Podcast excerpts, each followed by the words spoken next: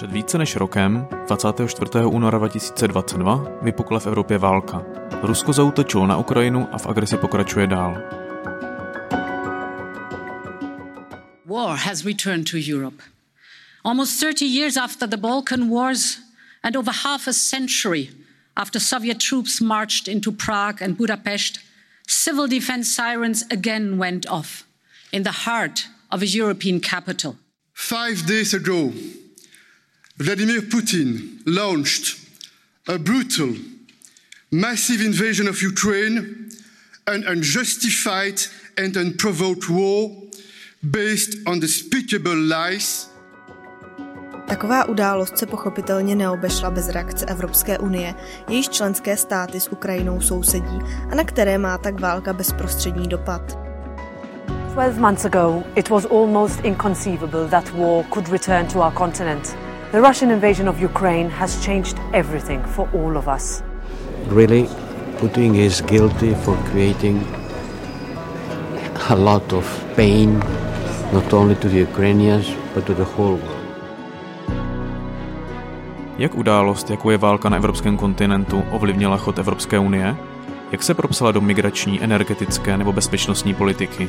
Nebo jak zamíchala zaběhnutým postavením jednotlivých zemí dvacítky sedmi? To budeme zjišťovat v rozhovorech a reportážích. Rozhodně, co se týče aktivit, ať už těch bezprostředních, které vlastně souvisely se začátkem války na Ukrajině nebo potom v rámci českého předsednictví, tak Česká republika si v Bruselu za těch posledních, dejme tomu dvanáct měsíců, udělala v Bruselu opravdu dobré jméno.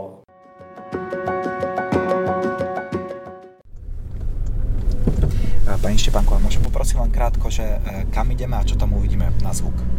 Teď se přesouváme na střelnici Daskaba, kde probíhá výcvik ve střelecké přípravě. Ke všem se dostali špunty do uší.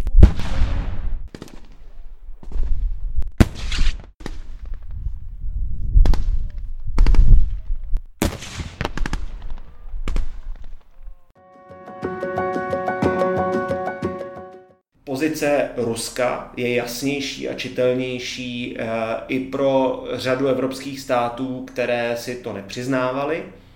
A samozřejmě donutila nás tahleta otevřená agrese si trošičku víc jak si přiznat, v jaké situaci jsme a nějakým způsobem se k tomu, k tomu postavit. Minisérie Válka v Evropě startuje v květnu. Každý květnový pátek odpoledne najdete novou epizodu na webu euractiv tečka cé zet a ve vašich podcastových aplikacích.